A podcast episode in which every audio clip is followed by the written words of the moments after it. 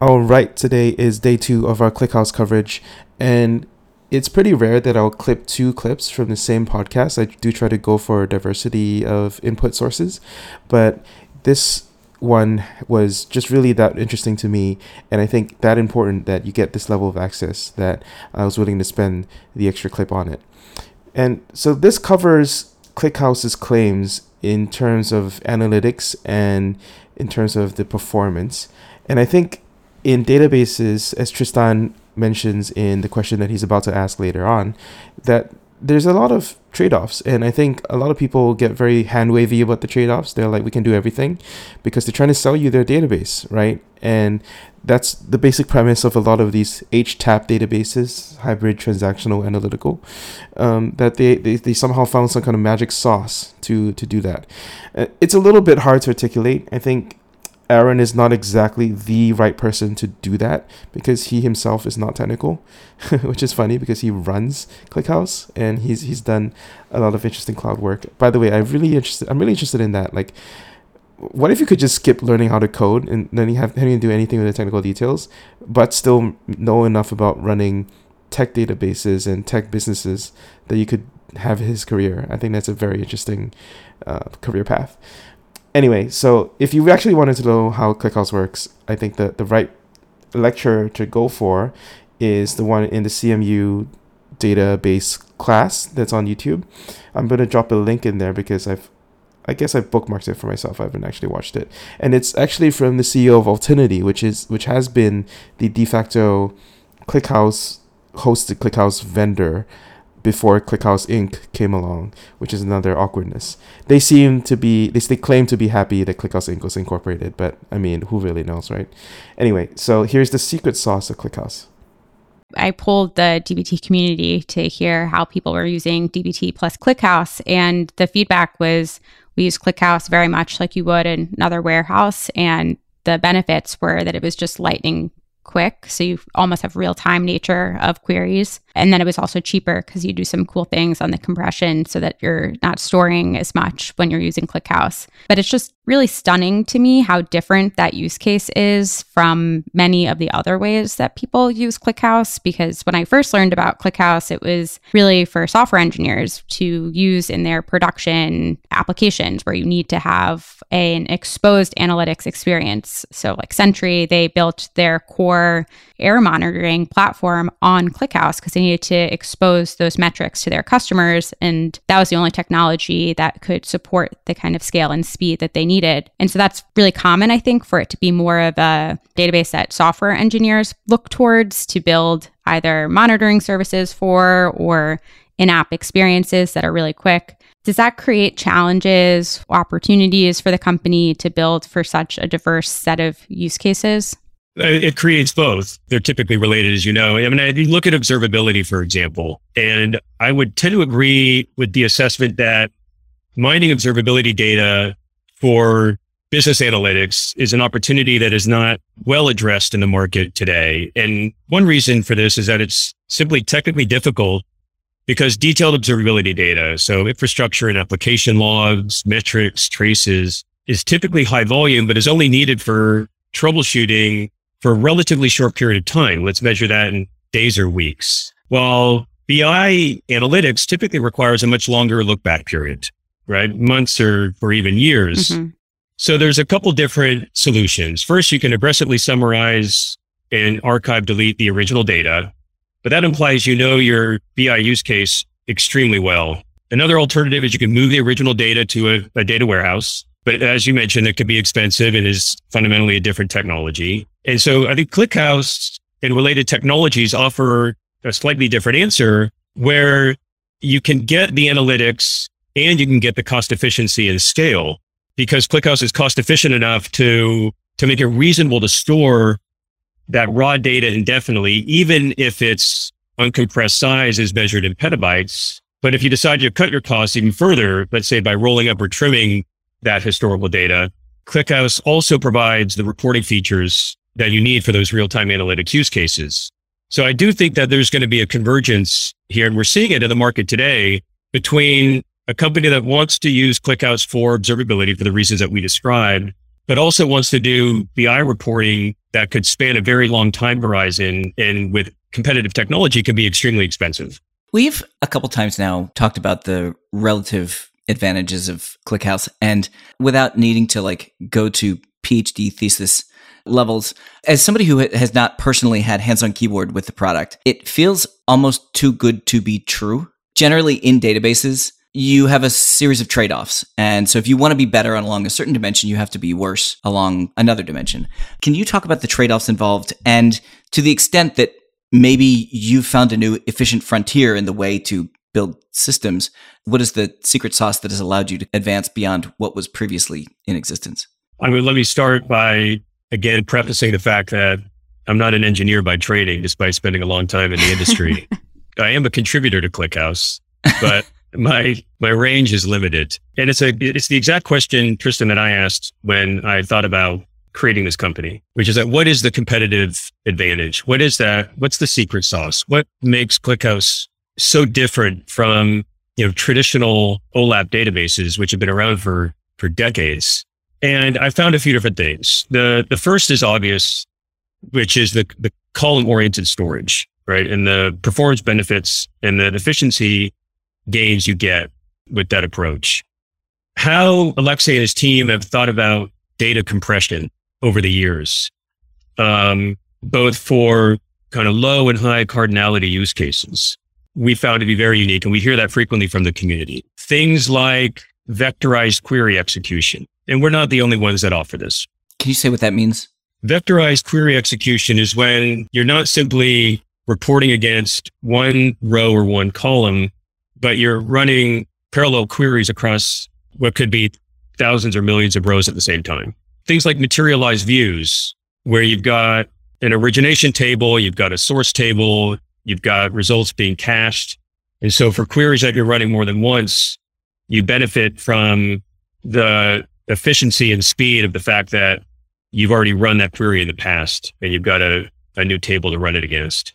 So th- th- those are a few examples that we yeah. found that routinely come up in, in user conversations about what makes ClickHouse unique pivoting off from that, and because apparently we can talk about other companies in the space because we've already said the S word. Speaking with folks at Snowflake, they certainly started from a place, you know, we talked about separation of compute and storage, and that really took me down memory lane because, gosh, they used to talk about that a lot. And now everyone kind of takes it for granted and they've moved on to like the data cloud.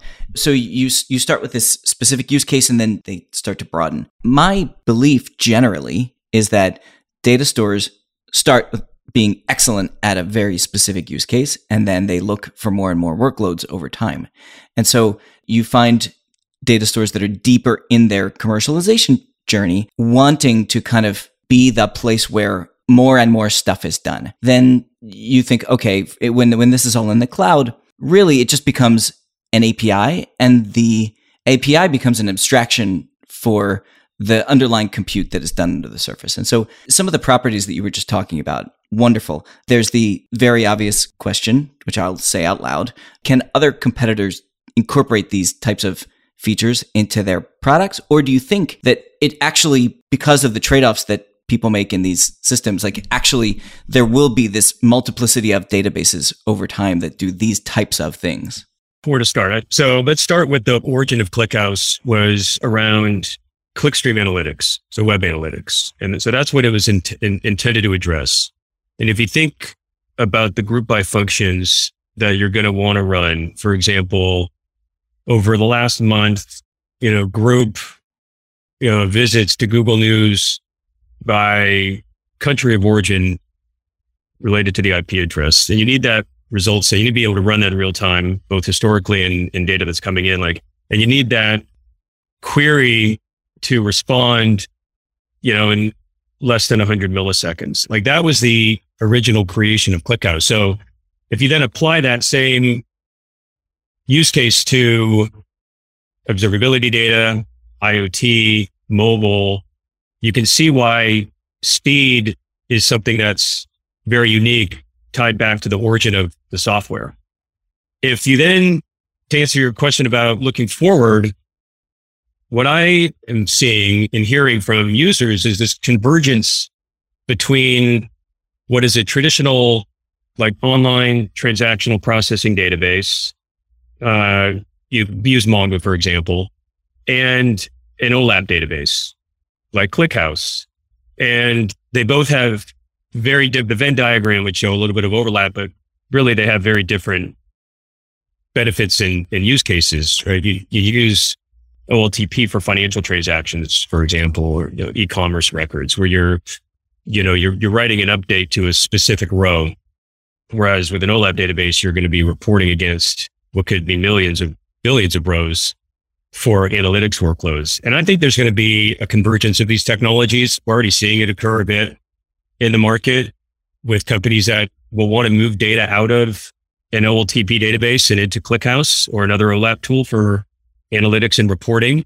And they just fundamentally ask the question, why do I need to move the data between these systems? Why can't I write an update to a row in ClickHouse the same way I can to a transactional processing database? Yeah. I think it's you as well are starting with what you're really excellent at. And it feels like you work super well. The Clickstream example was what it was built for. So immutable data, things that you could index on. It's often like time series where it's a lot of append only. So you have this ledger that continues to grow. But then you're building these additional functionalities like updates and deletes and joins, which weren't as natural at first in ClickHouse that are now becoming more of a, a normal interaction with ClickHouse as a technology. One of the things that I find so fascinating is ClickHouse was built a decade ago, but it was still SQL like. They're a little different, but mostly SQL. And a lot of these OLTP transaction databases decided to have proprietary query languages. And so the person that can use ClickHouse, all you need to know is SQL, which is an enormous advantage we feel really strongly about at DBT as well. We think SQL is the lingua franca of so many types of people that it's a hugely beneficial to just have people learn one query language versus needing to know 10. The thing that we were talking about before, which was okay, ClickHouse might be really great for observability, where you have lots of data coming off of your software application on metrics, logs, tracing you want that in one system, ClickHouse might be able to serve that really well. It may also be able to serve some OLAP analytical workloads like a warehouse, and it's all SQL. So now you have one technology that can do lots of different things, and you have a language that's universal to a lot of different people. Do you think we will have a convergence of this way that we can get real time data and analytical data in one place? And Tristan and I talk about this a bunch because, you know, we have our warehouse that we use at DBT, but a lot of our metrics still live in Datadog, which is where we get the real time nature. So we know what's happening with our software systems. And it's like, well, wouldn't it be nice if we could just get it in one place? And then you have to kills me. Yeah, we have to like think about like, well, can we pull some of the data out? Why do I have to look at two different dashboards? And you know, I know Grafana has like maybe talked a little bit about moving more into the BI space. They're mostly observability, more for software developers. And it hasn't been done well. It just hasn't because it's just like kind of fundamentally different people, it's fundamentally different problems, different technologies. And I'm hopeful that someone will solve this. But I don't know. Is that like part of the journey at ClickHouse? Does that problem excite you at all? Well, it does because you're using SQL as a standard. It enables for you know integration with a lot of complementary technology uh, that also leverage and rely upon SQL. And you mentioned Grafana as a great example. And I mean that's the beauty of open source is the ability to integrate with a variety of other technologies and you know rely upon the community to help guide where you prioritize your work. And Grafana is not the only front end that we're thinking about writing an integration to. You've got some emerging technologies like Superset and Metabase that we're excited about.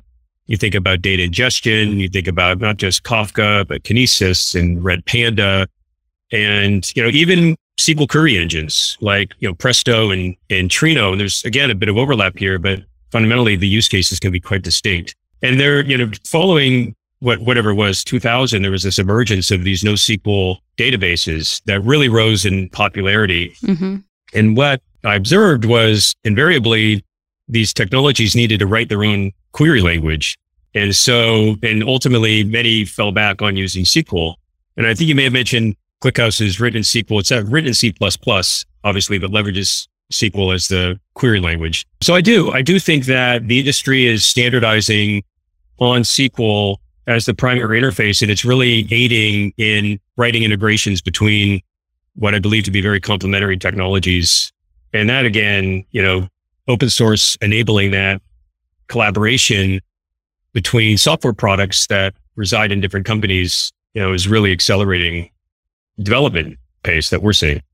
So what Aaron alludes to there at the end is basically the reason for the modern data stack as coined by Fivetran, George Fraser and Fivetran, and why you know you want to plug and play the different pieces of uh, components. And ClickHouse being a, a database is you know a, a, destination component in in Airbyte terminology, and uh, you do need to extract from multiple data sources to feed it into a, a data warehouse or to something like ClickHouse.